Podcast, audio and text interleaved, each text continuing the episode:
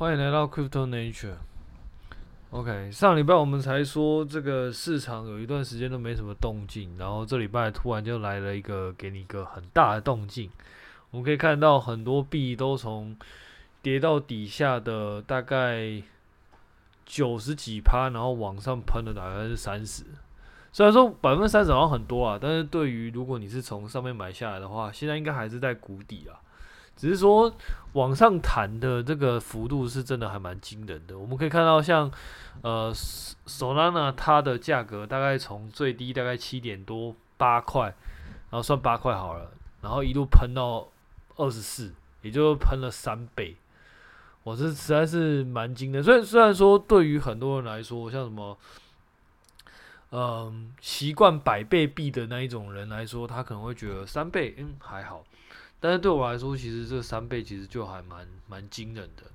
虽然说我并没有就是完整吃到这三倍啦，但至少就是有一些部分，因为之前没有卖嘛，然后再加上其实有陆陆陆续续补一些东西，所以其实还算可以，但是就不算是完全的空手啦。但你说完整的吃到，其实也还好，因为还是有一些。资金因为比较保守，所以还留还握在手上。那这些资金目前来讲，所以就比较尴尬一点。因为你现在可能你觉得，嗯，放下去，那它如果再往上涨，那当然是很好。但是我们大概也可以比较可以清楚的认知到，现在可能是相对来短期内的一个。比较高的位置啊，虽然说我们不太知道是不是还会继续往上攻啊。虽然说整个市场目前看起来情绪，大家都是觉得应该还会再往下。那我自己也是觉得应该还会再往下，应该不会这么就一路往上上去了。但是不可否认的就是，现在留在手边的资资金就是比较尴尬一点。因为你现在马上打上去也不是，那如果你现在不打的话，那你要什么时候打？回档吗？可是它会不会回档呢？其实我不知道，就是因为不太确定，所以你不，我我自己的话就不会就是一次性的打进去，因为你不知道，比如说像上礼拜带十块左右的时候，你不晓得你是不是压进去之后，他他又再来给你个五十趴。所以你可能就比较不会一次性的放那么多资金进去，因为你这样假设它后续跌下去的话，你可能还有后续的机会。但缺点就是像现在，嗯，你现在要补，或者是说你现在要退，其实就会比较尴尬一点。不过以我自己的策略，其实还是会陆陆续续再找机会进场，因为。呃，再怎么说，从两百块以下看下来，其实现在还是一个相对来说一个低点。虽然说我们不太知道什么时候还有机会再回到两百块了。我我我必须说，虽然说我们可以从呃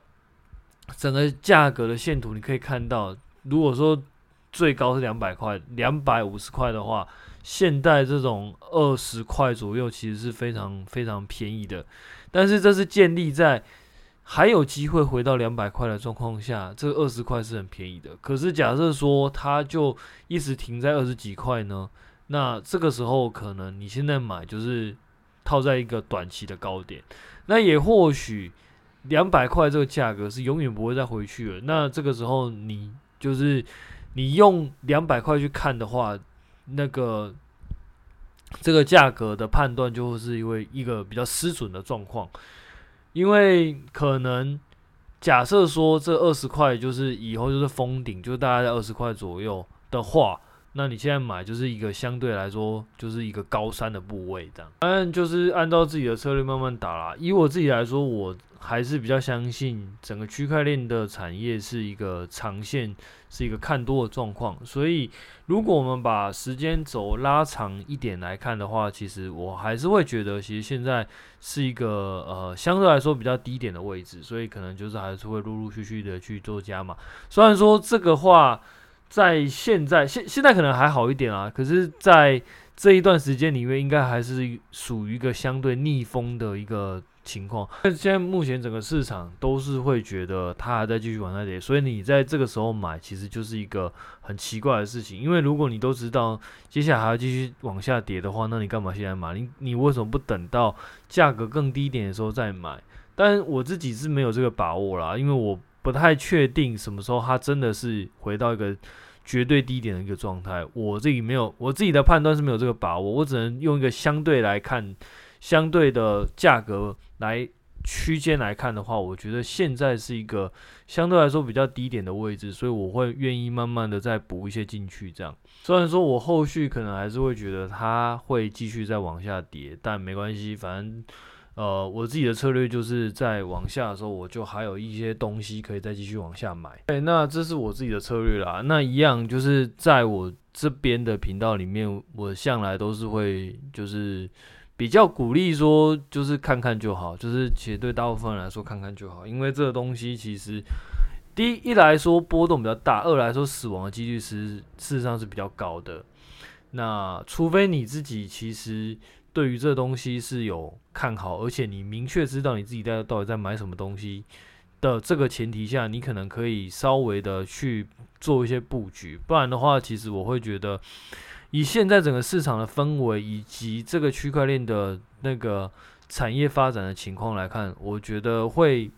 比较就是当一个旁观者就好啦，就是稍微看看诶价格怎么波动啊。如果真的以后相对来说比较成熟的时候，比如说已经真的有一些企业在使用，或者是说已经真的有一些玩家他们是真的拿这个东西来做交易的时候，可能那时候会是一个相对来说比较稳健的一个。投资的时间呐，但目前来说，其实它还是一个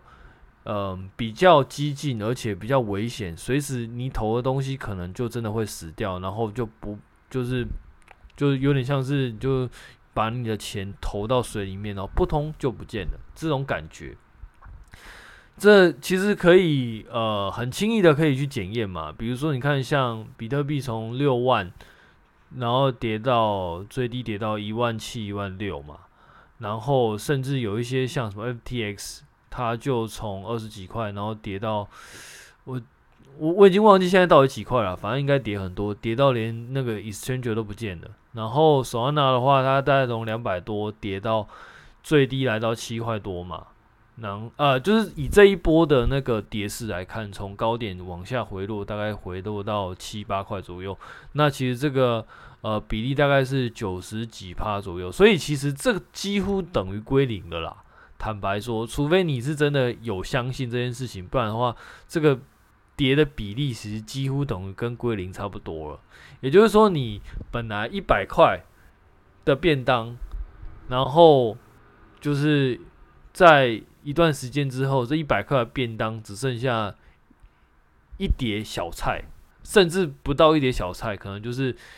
一口饭的一个价格，就是这这几乎就是几乎就是归零啦。所以对一般人来说，这个投资或者说压住在这个地方，其实相对来说比较抱不住，而且比较危险的。所以一直以来都会是觉得。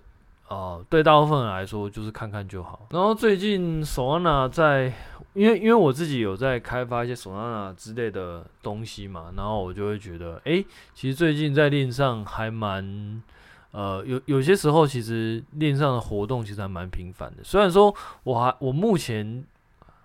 还没有什么头绪，就是这个这么频繁的交易到底是在买什么东西，有可能是 Bonk B O N K。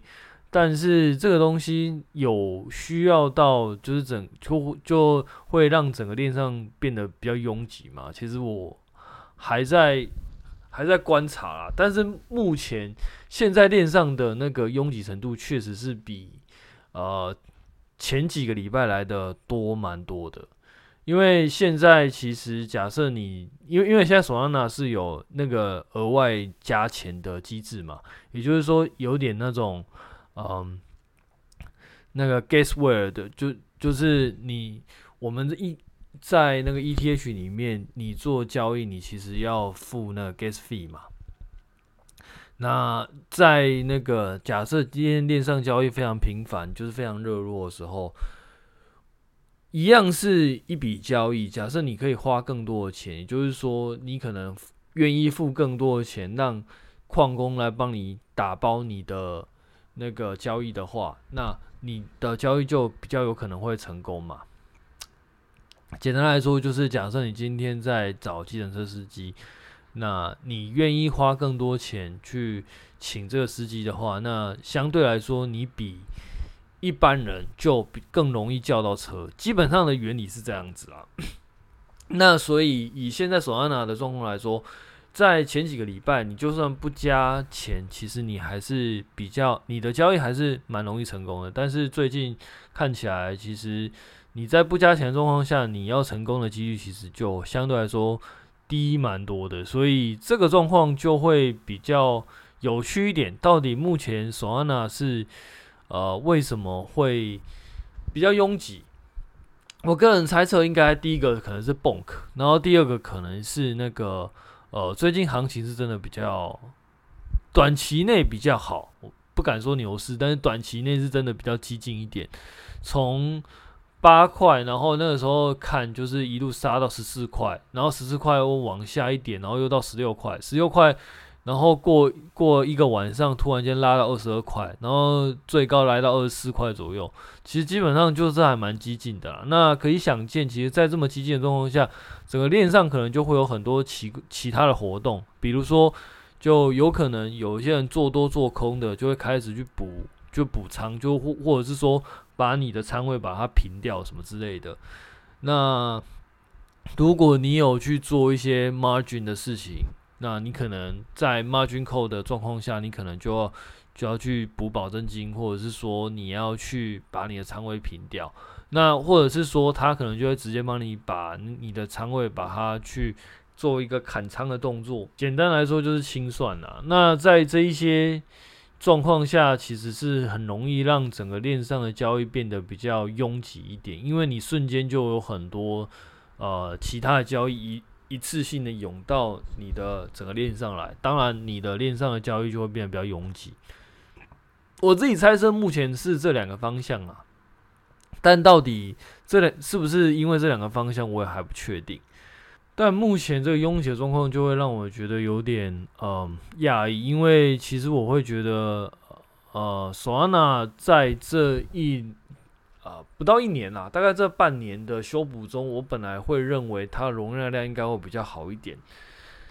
但是以这个市场的热烈程度来说，基本上就会造成一个拥挤的状态的话，这个跟我自己预期的那个比例可能有一点落差。当然，我自己还没有特别去看一下那个目前的交易量啊，因为最近是真的比较忙，